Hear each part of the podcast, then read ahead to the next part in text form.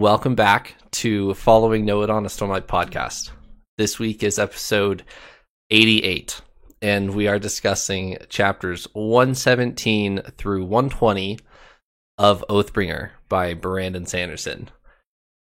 Part 5, the climax of the book, the payoff we've been waiting for, some of these scenes we've been waiting for for two years now. Elliot, how are you? Um, overwhelmed. I I don't even know how to answer that question. I I was trying throughout these last couple weeks as I was reading these to to you know give my live reactions in our our Discord channel that we have for that, and I I just couldn't. I didn't even know how to process what I was reading. This was Epic doesn't even do it justice. Paul, how am I doing? You're gonna ask me how I'm doing right now? Hold on. Okay, listen here. All right, hold on. Okay, so here I was, like two weeks ago at this point, excited to read our big, big, you know, fight scene not even realizing I made a comment of like, oh, haha, what if Szeth went and helped? And he very much did. And I have been a little bit overwhelmed these past two weeks. I did not give live reactions for our patrons. I'm very sorry about that. But I believe I deserve a little bit of slack, and I think that's okay, as well as Elliot here. Um, so I have no emotion. So if that answers your question on how I'm doing, that is my answer. Zero zero motion. All right. um, can I dare I ask about two words to to summarize the episode? I'll get back to your mug in a second, Paul. Um. Yes. Okay. I can. I'll. I will summarize this very, you know, light reading into two words for you, Trevor. um. I have unity and okay, this is if I spelled it correctly, it's a word, but I kind of made it a little different. Kaleidoscope. It's my others, but it's like the word collide dash o dash scope. Collide o scope. So clever. Okay. There we are. Kaleidoscope. Elliot. Yeah, two words is not going to do it justice probably 25 words would not be enough to describe the so much that happens in mm-hmm. these chapters. But the two that I, I picked just to have something to talk about one is extremely obvious. I picked responsibility which i want to talk about as we go through. And then i also chose pace which i'll explain in a bit all right. I fully chose Unity, assuming you also chose Unity. So I'm kind of surprised we didn't have a, a matched word this week. Almost. Almost. Yeah. Let's use these four words and try to talk about Oathbringer.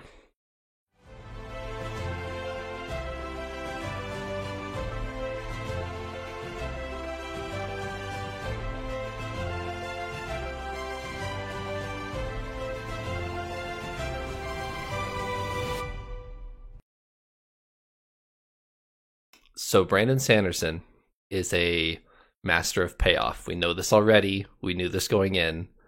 Part five of Oathbringer.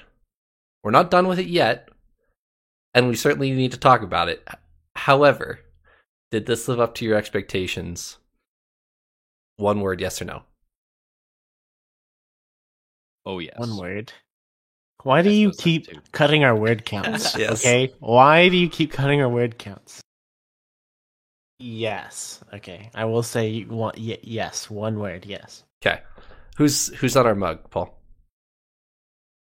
Um, our fr- lovely friend Nate. I will let you take it from there, Trevor, since I can't say more than one word. So Nate's been on the podcast before, and we appreciate him still supporting us. He is a uh, ardent, I believe, mm-hmm. and we we appreciate him continuing to support us. So thank you, Nate. All right, you, Nate. You're on you're on a very infamous episode. Congrats, congratulations, um, on that. Um, just to just to clarify, this week we're going to be talking about 117, 118, and 119. But also read 120 if you guys are following along because we're going to be referencing it. But next week we'll be talking about 120 spe- like specifically. So, but we're we're going to feel free to Okay. reference it uh, this week as well. So re- go ahead and read through 120, but we're not focusing on it till next week. Uh, Paul, uh, you want to talk about your two words a little bit? I will. Um, Unity is a very blatant one. Uh, Dalinar has a, quite a humongous scene where he says, I am Unity. And then he proceeds to combine all three what realms, like physical, cognitive, and spiritual, into his the palm of his hand, by the way. And then like it's no big deal. There's this huge explosion of light. Yeah, uh, that's why I chose Unity. Um, two, Kal- Kaleidoscope. Um, honestly, I forget part of it. Okay, so Collide definitely had a lot to do with the collision of different. Um, oh, I'm actually getting this mixed up. Okay, Collide is mostly what I was talking about with the realms. I actually forgot. Unity my main focus for the word unity was actually all of our knights radiant coming together kind of banding together as one force Okay. and kind of unified there i'm a wee bit jumbled right now so sorry um and i think i had something for like the scope part but if i come around to it i'll, I'll let y'all know. I don't know. I'm sure it'll come up at some point and you can at chime some in point there. yeah. Uh, Elliot, the the sheer scope of these chapters is pretty incredible if that's where you were going with that but my my word to tie to try and talk about the craziness of this chapter was was pace. And i, I chose pace because I, I was talking about this in a little bit in our, our our patreon supported discord channels. I've never read i've never read any work of fiction quite like this set of chapters that we just read. The pace at which this moves is is insane. I'm I'm I'm sitting there with my my physical book in front of me, right, reading words. You would think that I as the reader should get to pick the pace at which I read at, right? If it's going too fast, I could just slow down, right? No, that's not how it works at all. I got through all these chapters and felt like the scene had just flashed past me and I I'd maybe like soaked up, you know, 15% of it. And just to write in such a way that it just feels like you're being rushed along on this roller coaster through one action scene to the next, the next, the next, and switching from perspective to perspective is just crazy. I've never read anything like that before. That was insane. My second word is responsibility, and I'll talk more about this when we actually get to that scene. But what a cool climax for Dalinar to wrap up this whole identity crisis that he's had with the theme of responsibility. Like, wow, I'm really excited to talk about it. We'll we'll talk more when we when we actually get there. we certainly will. All right, without anything further to get in our way, let's just dive right into it. I do want to talk about characters specifically all the way through. So we'll talk about a, a character arc because let's be honest, 117 through 119 is all pretty much one scene and it just keeps it just keeps going through the three chapters. So I'm going to save Dalinar for later. Uh, go ahead, Paul. You look like you want to say something. I do. Um, not. I'm just. I'm just asking y'all a question, and I'll answer myself. But I'm excited to dive into all of our characters. But I'm curious who y'all are most excited to talk about. Like which characters? Are you asking about me specifically? Uh, you and Elliot, yeah. Like Dalinar? who are you I most mean- excited about? Okay. Yeah, I'll, I'll give you I'll give you exactly one guess for for me, but the the obvious one is is Dalinar, but I'll actually throw in a, a very close second, Szeth. I'm actually quite excited to talk about what happens with Szeth in this chapter, these chapters. I understand. Dalinar is like the the star. Of, he's the star of the show here. He's the centerpiece. But there's a lot of other really cool stuff that happens, and I was really invested Absolutely. in Lift and Szeth Mm-hmm. together, as well as Talano. I thought that was super dope. Mm. Um, so Yeah. Let's talk. I so just wanted to pick your brains. Bouncing off of last week, all you wanted to know about was Renarin and and Yasna. So let's talk Yes. Renarin and Yasna for a bit because they they get their scene not in 117 but in 118. Um, well, kind of both, but their scene is kind of resolved in 118. What is up with Renarin? He has a messed up spren. He has visions, but Yasna, he sees in his future visions that Yasna is going to come and kill him, and she doesn't, which proves to him in the moment that his visions can be wrong.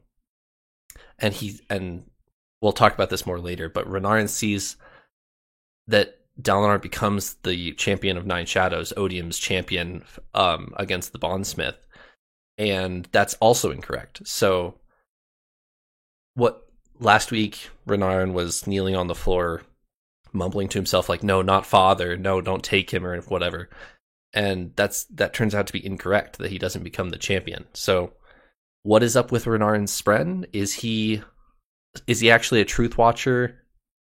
What are what are his powers? What's going on here?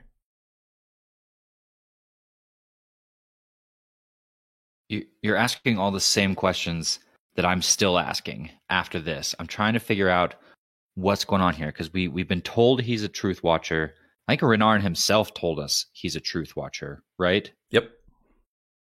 So is that still true or is he something completely different? My first thought when we started to go through this was I was worried that his spren was going to actually turn out to be a void spren and that Renarin was actually going to be something closer to like a fused where one of like the actual odium spren had bonded with Renarin. I don't know that that's necessarily the case. I think actually my guess coming out of this is that Renarin has bonded with a Truth Watcher spren, whatever kind of spren they are, but the spren has been corrupted. The only way we know that's possible is our unmade Sja-anat, right? So at least that's what we've seen before. So I'm guessing at this point that his spren, he still is a Truth Watcher. He still is a Knight Radiant, but his spren has been touched by Sja-anat, which is makes him some weird kind of hybrid. I don't even know. I was thinking the same thing. Initially, I assumed that he was closer to a fused, like he had a void spren, um, and I had a whole host of questions there. After this, I think he even mentions. I could be a little wrong, but I think he mentions like whenever Yasna, whenever he has the realization that his visions can be wrong. I think he makes a comment that his spren used to be normal, something like that. That it was like a normal Truth Watcher spren and then was corrupted. So he makes the comment that as long as he's known Glys, Glys has been like she currently is, or he currently, I don't actually know. Um, Okay. However, Glys has told him that they weren't always like this. So Glys remembers a time before they were changed. Renarin does not. As far as Renarin has known, uh, this is how his spren's always been, and he's always been able to see the future with his presumably Truth Watcher abilities, if, assuming he's telling the truth. Well, that's the part too that we kind of got to unravel. Is the the see the future bit? Is that a truth watcher power, or is that something different? And I think we might have talked about this a little bit on a previous episode.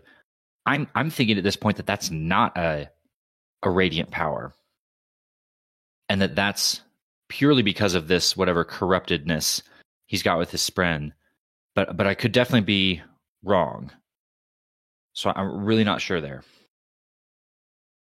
I think I think you're right as well. From what I can remember, I thought it was like I don't know. They get co- some kind of like visions, or I don't know. Maybe it's almost kind of like visions like Dalinar had. I don't think they share. I don't know if they share a side or not. Either way, I he has something with like vision or sight or knowledge or like seeing things around. But I think specifically like vision of the future is supposed to not happen Right. or be prohibited or something like that. And truth the the traditional truth watcher powers are illumination um, and progression. So you could interpret that as you see things that aren't there of the future because he has progression as well. So you you could interpret that as a truth watcher power. Progression is like the regrowth ability that we've seen Healing, Yeah. uh lift use and um that cobbler way back in the way of kings stuff like that. And illumination is what Shallan has. So he's he's seeing visions of the future that only he can see but is that coming from Glys because she's corrupted? I'm gonna i'm gonna figure out if Glys is a he or she because we're gonna be talking about this for a while. Keep going. I, I wonder if it's like a combination of the two. I wonder if perhaps the influence of Ja, not we're, we're assuming that's what this is at this point, but that corruptedness is maybe allowing him to actually see the future, but like the way he's doing it might be like his illumination ability. He's he's seeing this illusion in front of him that just happens to be portraying for him the future because of the influence of his spren, maybe.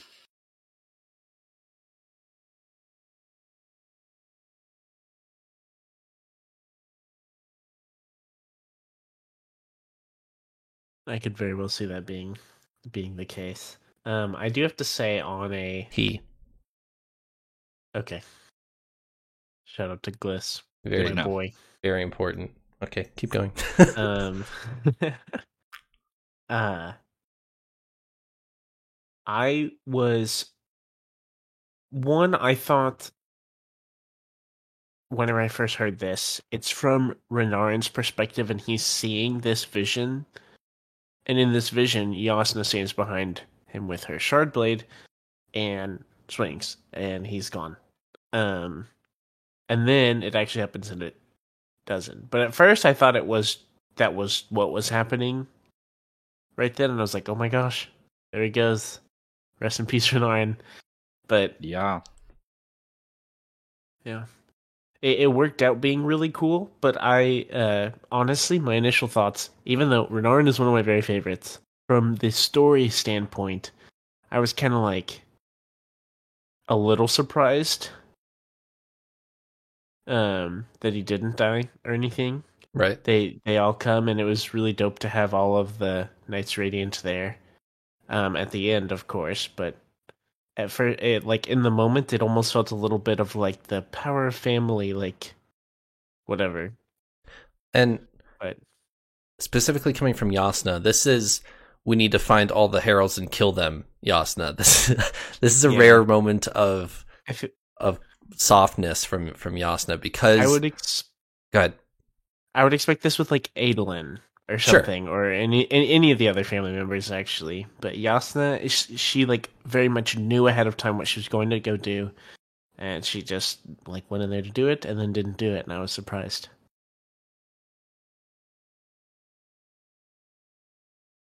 and then once once Renarin and Yasna, she basically says, "We'll we'll solve this later. Come with me. Dalinar's in trouble." And then they run down the city. So we still don't have the answers to to eh, what exactly Glys is. Elliot, you said something about Sja-anat. Void, void Spren, is that the same thing? Is a corrupted Spren a Void Spren? Are those is is there distinguishable there? Because Sja-anat seems to be on seems to be switching sides. Does that matter? You know, th- there's a couple different things to to discuss there. So we we'll revisit this before uh, before the end of the book. But And a, a note on Yasna herself. I think we'll talk a little bit more probably next episode when we get into chapter 120. But I just want to say we start to see a little bit of this, I think, in 119. She is incredibly powerful. Holy cow.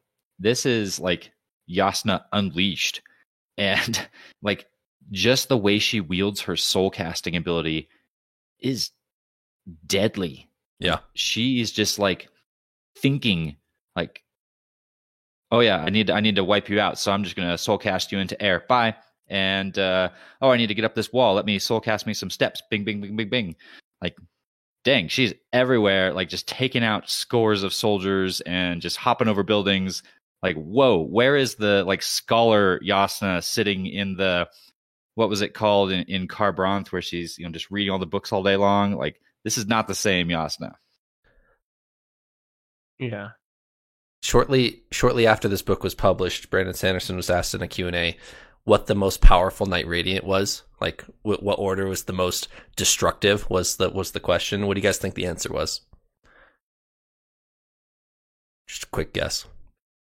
Like the most dis- dis- Destructive? destructive overall, or like best fighter, like Like strongest capable fight? of doing the most damage. Dustbringer. My guess is either Dustbringer or Elsecaller. Uh, both of you are incorrect. He answered Lightweaver. Hmm. And the reason Oh. why he said this is because Oh, I, they can create an infinite amount of light to the point where they could create a black hole. Whoa.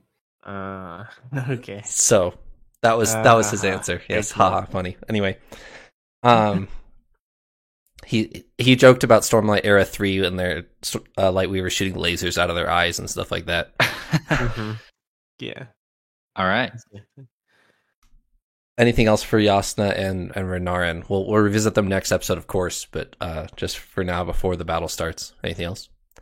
Minor comment on Yasna. Um, yeah, kind of touching on what Elliot said before. Like we kind of have known Yasna to be like a more scholarly, even almost like political figure at times, like leader. Um, in a sense, but she really came out swinging, and not only was she good with, uh, soul casting, she also had some really like sick shard blade uses. There was like one moment that it was like she swung and brought down six like void bringers or whatever, or like six people at, like instantly and stuff, and it was it was really dope. Um, and it was also we'll probably talk about this a lot more in depth once we're done with the book. I imagine we'll do another kind of book recap Yep. things. And like a movie adaptation, I envision Yasna as a much more like domineering like woman, I guess, or like more of a fighter than I initially had for sure. So It's fair. I've been curious for a long time where our cover art was going to come in. Because when we started this book and you told me this is Dalinar's story, and I pick it up and I'm like, That doesn't look "No, like that, ain't, Dalinar. that ain't Dalinar on the, the cover. That is definitely Yasna. And I think we found it. Am I right? Is is this definitely the scene where we see her wielding her powers? You did. so is that Ivory the sword? Yes. Then I assume okay. Because this whole time I was like, "That's Oathbringer! Oh my gosh, that's Oathbringer! like the sword! How fun!" yeah. That that that has been a a, question for Brandon Sanderson. It's like, wh- why is all the art swapped on all the books? Why is Dalinar on the front one? Why is Kaladin's on the second? Yeah, why is one. Kaladin on the second one? Why is Shallan on the fourth one? Like, wh- what's happening Yeah. here? But yeah, he he says he doesn't want to give away too many things with the with the cover, so he just mixes them up. So do you think the Way of Kings art is for the fifth book? Maybe. We will see. Anyways, because the fifth book will have Venli. Obviously, everyone knows this. yeah, and we don't have one with Dalinar. Uh, never mind. My my idea's ruined. All right, who's next? Should we do Kaladin, Shallan, Adolin? sure. Yeah, whatever you want, Trevor. Sure. Sounds great. Okay, so this kind of piggybacks off of Renarin anyway. So once Kaladin, Shallan, and Adolin figure out that they can't open the Oath Gate, uh, we're actually in an Adolin perspective, and he's pretending to be an illusion, and the fused see Shallan on the Oath Gate, and they don't seem concerned that she'll she'll be able to access the Oath Gate, and Adolin's like, that's not good. And so he's pretending to be an illusion, and the fused cuts like gets a cut in their hand and throws a bunch of blood into the illusions. It splatters on Adolin's face, so he's the real one, and then they come and just stab him right in the stomach and then fly away. And fast forward a little bit, Kaladin runs over to him. His intestines are cut. This is a fatal wound that Adolin is has received here. And then we get to the Paul. You actually were talking. You talked to me about this a little bit off camera. How frustrated you with you were with how many cutaways there is here, where Cal Wilson's like, "Speak the words, speak the fourth ideal. The, that'll save. That'll save us here." And then it cuts away, of course, because cliffhangers. And it comes back, and Kaladin's like, "What if I spoke the words?" And then it cuts back away, and then it comes Yeah. back. So, long kept story. coming back for like super tiny like things that like it was just frustrating. Like Brandon Sanderson is literally just having fun playing with us at this point because, like you said, it was like, oh, Miss Stormlight ran out, and Syl is like, just say the words, and then it cuts, and we go see all this other cool stuff, and then it comes back, and he's like falling, and he's like, man, about those words, and then nothing, and then it cuts away, and then it's just, ah, it was the worst. It was the worst. and we can talk about the, swap point of views here in a second because I'm actually curious to, to hear what you guys think of this. But Kaladin doesn't say the fourth ideal in this battle, not with Amaram in 120, not before that, still in Shadesmar in 117 through 119. What are you guys' thoughts on this? What is it that he can't say? Any ideas? Why can't he say it? Because I've been trying to guess. I've been trying to guess this for a little while, actually, because he's. We know he's building to his fourth ideal. He should be getting to it, but in the past, he's had to like say something that he's been struggling with. And I honestly can't figure out like what specifically is Kaladin battling with here that he needs to speak. And then clearly in the scene, he knows what to say. It's obvious. He knows it, but he can't summon the strength to actually say it and mean it. Right. What? I'm stumped. I can't even think about what this would be. It, it's it's Windrunner, so it's got to be you know protecting something.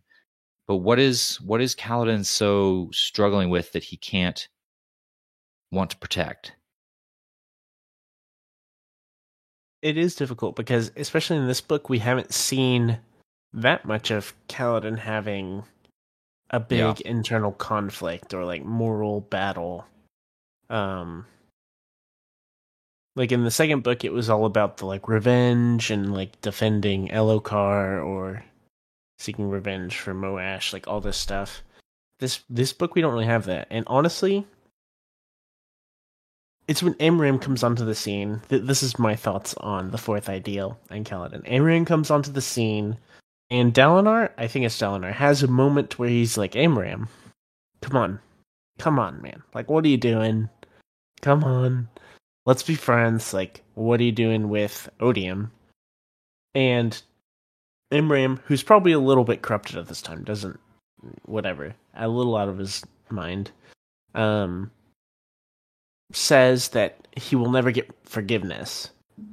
Um, and they're referencing Kaladin, uh, like pretty. I Uh, think they say it right. So Dalinar assumes he's referencing Kaladin, but Amaram says no, he will never forgive himself, is what he means. So, Mm, okay, so Dalinar's like, what? Kaladin will never forgive you, and Amaram says no, he will never forgive me, and he points to himself. oh, okay, okay, okay, fair. That kind of throws her into my plans. So Amaram needs to get with Teft because Teft said, like, "Oh, I will protect those I hate, even when I hate myself the most." and stuff. So maybe Amaram needs a lesson from Teft. But my thought with that was actually that Kaladin missed a chance to become like to say the fourth ideal because I thought his fourth ideal was going to be along the lines of forgiving Amaram. Okay. Okay. So since he killed him, I thought that was like the oh well maybe in the future we'll see a time where it happens and then he says the fourth ideal or something, but that was my guess. Because there's nothing else emotionally pressing in Kaladin's storyline that I can think of. It's Sure. that impactful.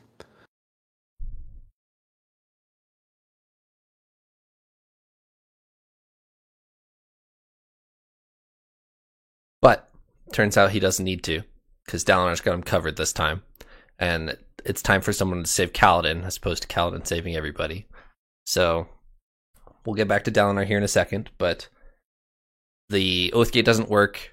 Adolin's about to die, and Dalinar claps them into the physical realm. And uh but we'll get back to that in a second. Renarin runs down with Jasnah and heals heals Adolin for the first time. He he'll, he'll heal him again for a second time the in the next episode. So, uh, let's talk about Adolin for a second.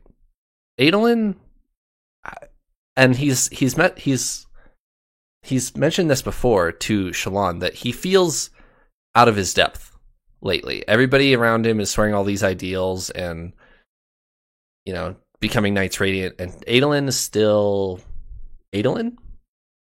We and we'll talk about this certainly more episode or more next episode because there's a there's a specific interaction with his spren that happens, um, which we can talk about later. But what are you guys' thoughts on Adolin right now?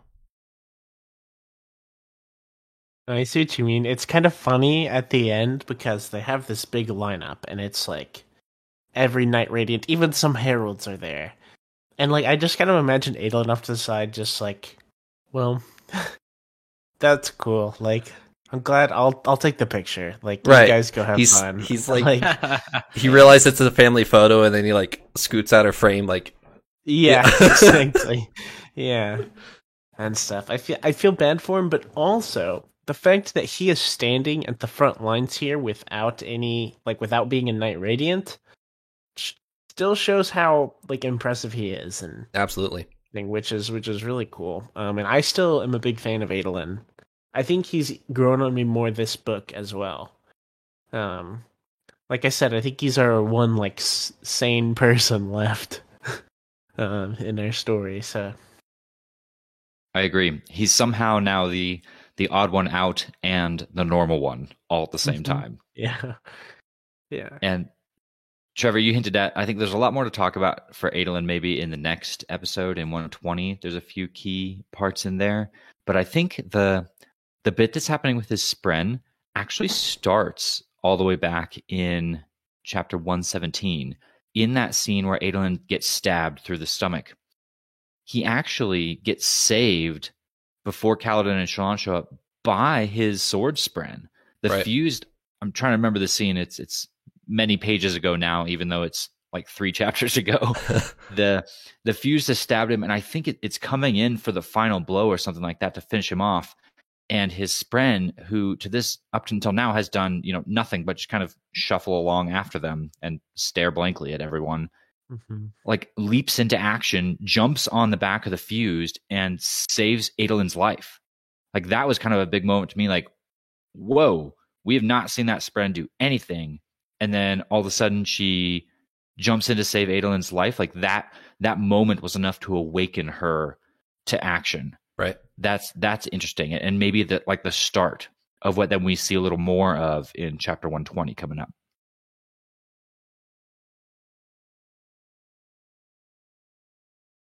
There is I not, was shocked at, at that, and that's one thing that I kind of, in the midst of everything, I very much discounted as a, or I don't know, read and find out. Like, Yeah.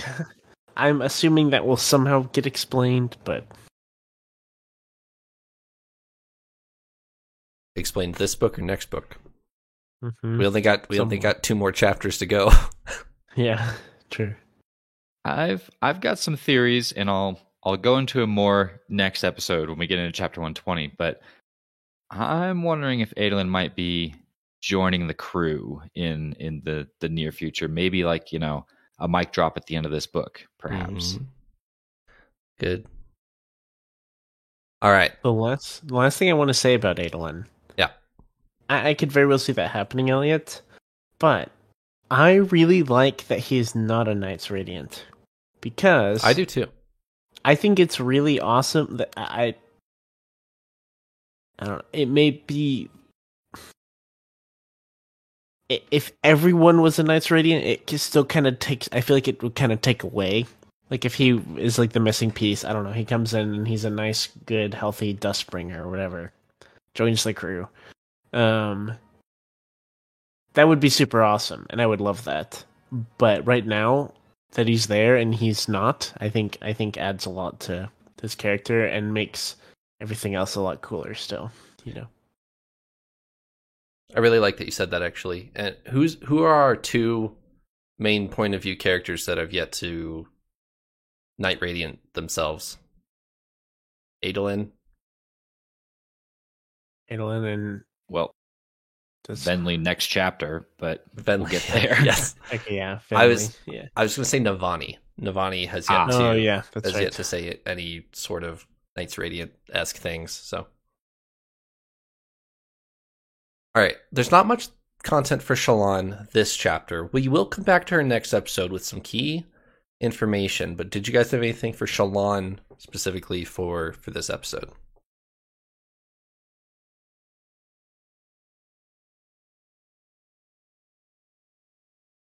thought I did. Let me scroll through my notes.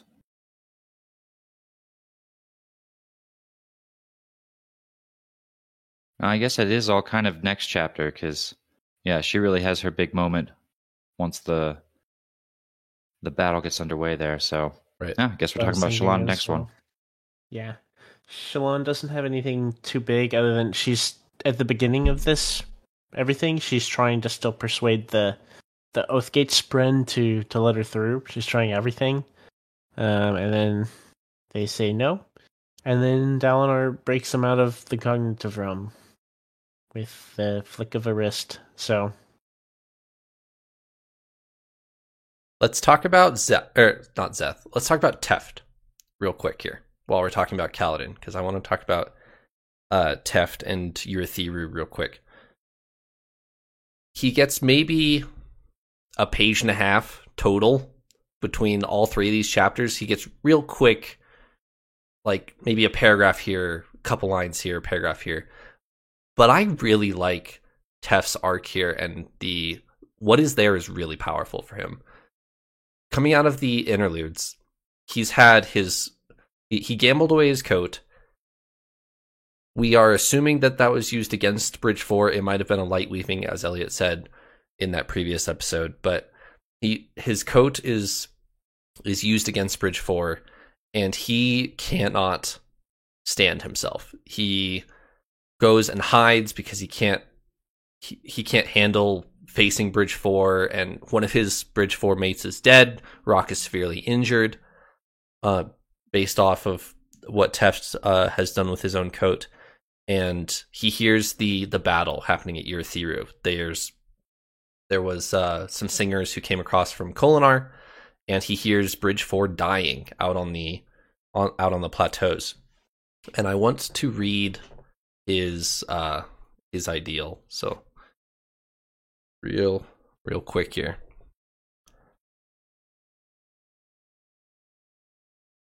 I'm broken, Teft said. Who isn't? Life breaks us, Teft. Then we fill the cracks with something stronger. I make myself sick. Teft, that's what the words are about. I I will protect those I hate, even if the one I hate most is myself. Which ideal is this? So I had this realization the second time through. I did not catch this the first time. I'm reading it the second time and I read that again and I paused and I was like, wait a second. That's not the second ideal.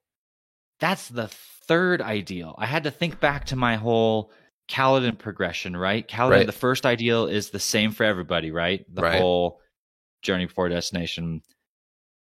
Then there's the I will protect those who can't protect themselves.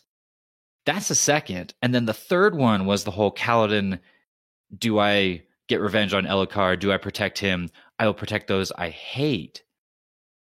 So Teft is way further into this than I assumed he was. I assumed he would like just barely said the first ideal, and now here he is, you know, making a huge jump to say the second. Oh no, he's already at the third. I don't even know what to think about this. which is actually super important when you think back to the the real quick Teft content that we've had in this book. His Spren has been trying to pull him out of his his drug slump, and he's been saying, "You've said words, Teft." He said the second ideal, and his spren is trying to coax him into dropping his uh his moss addiction and stuff like this. So this is his third ideal, which quick note, I really like that the third ideal is not the same for everybody. Where it you you alter it a little bit. I I will check those I hate. Insert who you hate here, you know, like so I I really I really enjoy that just as a writing perspective. I was going to ask you about that if if that was you know intentional or, or if, or if Teft was like a one off. Is is that I mean, do we know, or, or can you tell us at this point? Is that like a, a Windrunner thing? Is the third ideal is is like a personal to you thing? So think back to the Skybreakers. The Skybreakers' fourth ideal is extremely personal. They get a personal crusade, remember, and Szeth has already chosen his. I will cleanse Shinovar is what he has decided his crusade's going to be, and so, so once you get into the later ideals, they do become rather personal. So got it. Okay, which I suppose that makes perfect sense because the first ideal is the same for everybody, and then your second ideal so far apparently seems to be kind of you know specific to your order, right? And as you go further and further, now it's going to get specific to you. Now it's going to get you know something that's you know relating to your journey. Okay, I'm I'm tracking. That makes sense. I had thought about that too, Elliot, and whenever I first heard it, I was like, "We haven't heard this exact one. Is this the fourth? And I was like, "No way," because my thought process was, "There's no way that every every Windrunner like hates themselves the most, right? Mm, right? It's like that would yeah. be a very specific thing for Windrunners." And so I was like, "Okay, this is definitely a unique, specific to to Teft thing." I thought maybe he was just ad libbing, like he said, "I'll protect those who I hate." Just threw in his little personal flair at the end, Right. you know.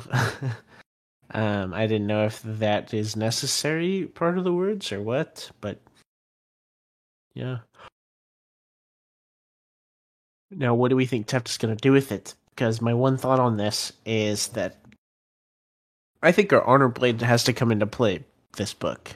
Maybe it won't, but I mean, it seemed like a big deal. It seems like a big deal to me. And I'm wondering if he is going to end up re surge binding and then finding the culprit and fighting them or getting that back or something.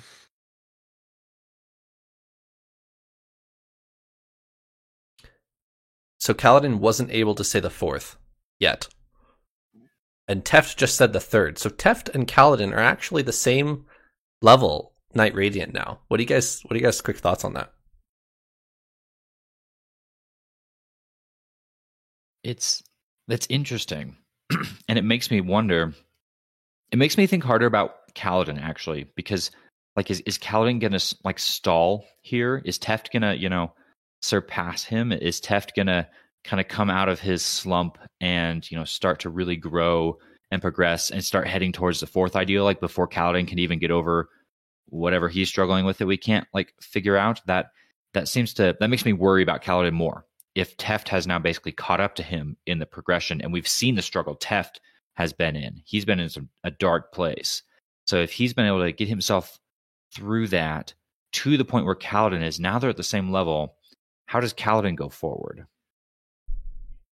That's fair. My thought was we we haven't seen Teft's past at all. It was always like in the bridge crews. It was the ambiguous, like ah, whatever. My past was tough, and uh, he would he would hint at it, but we didn't know.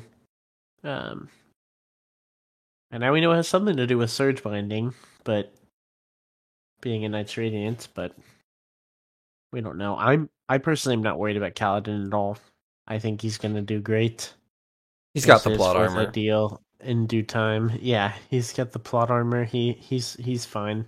I don't really think that's like a problem if Teft hits his fourth ideal first or anything like that. Um. Yeah.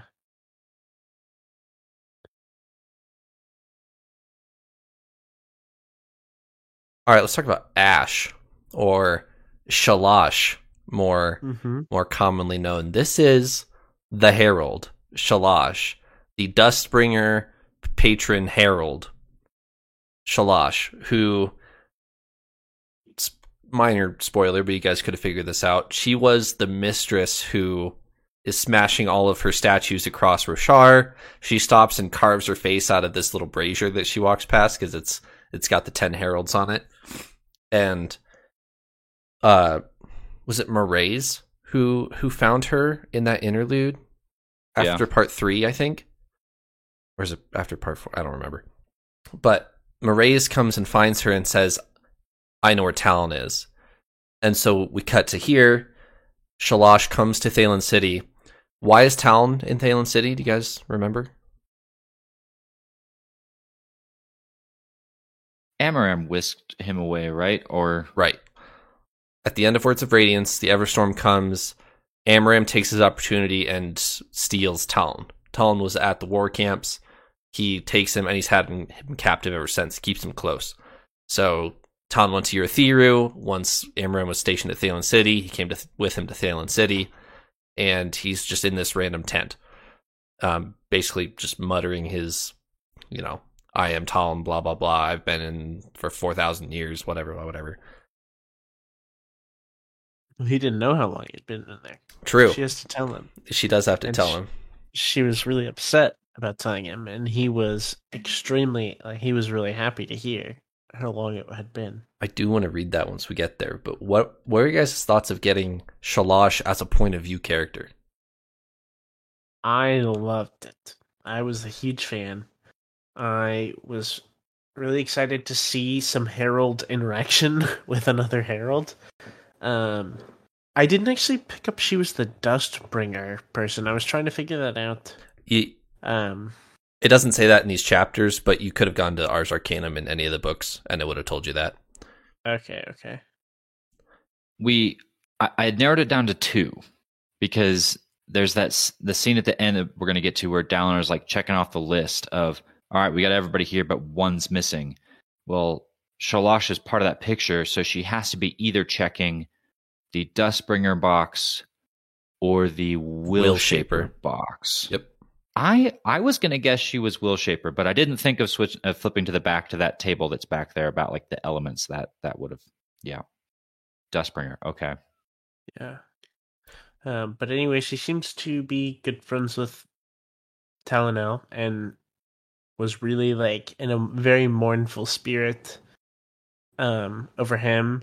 And there was a lot of stuff said. I don't remember exactly, but she says like he wasn't really supposed he wasn't supposed to take on much responsibility to begin with and then ended up he was the one left in damnation for years.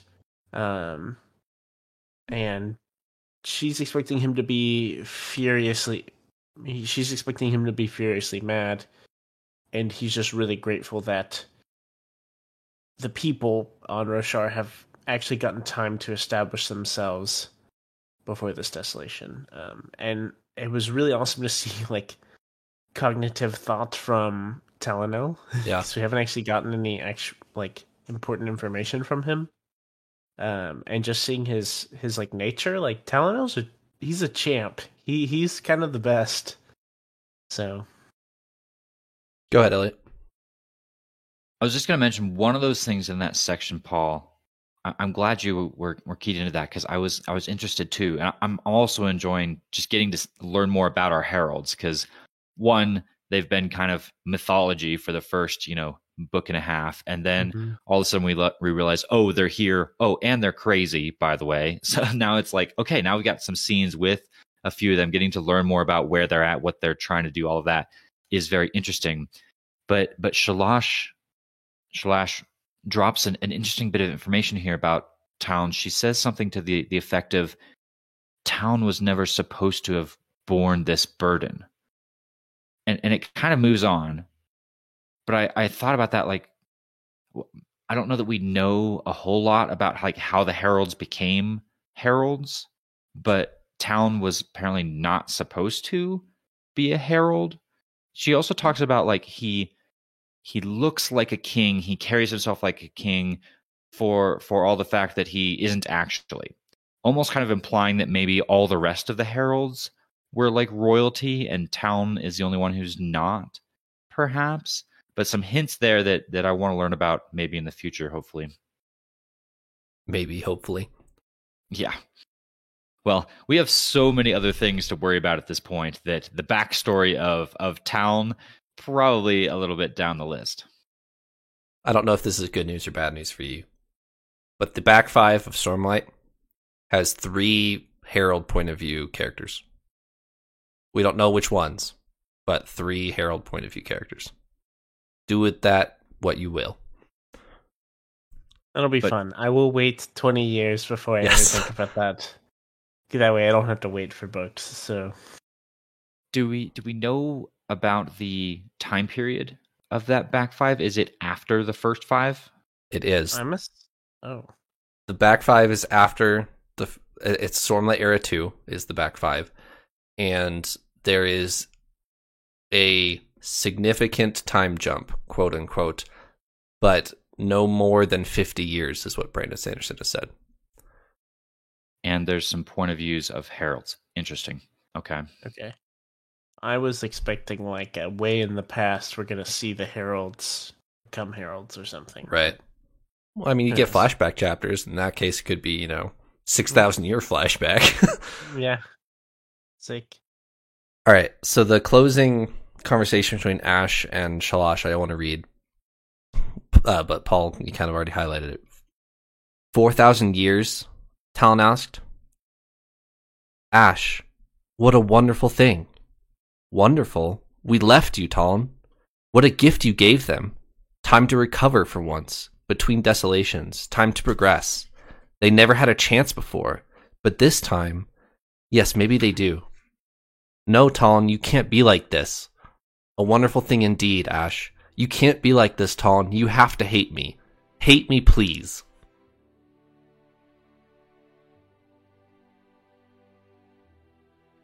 So the only not repetitive words that we've received from Talon up until this book, or up until this point. So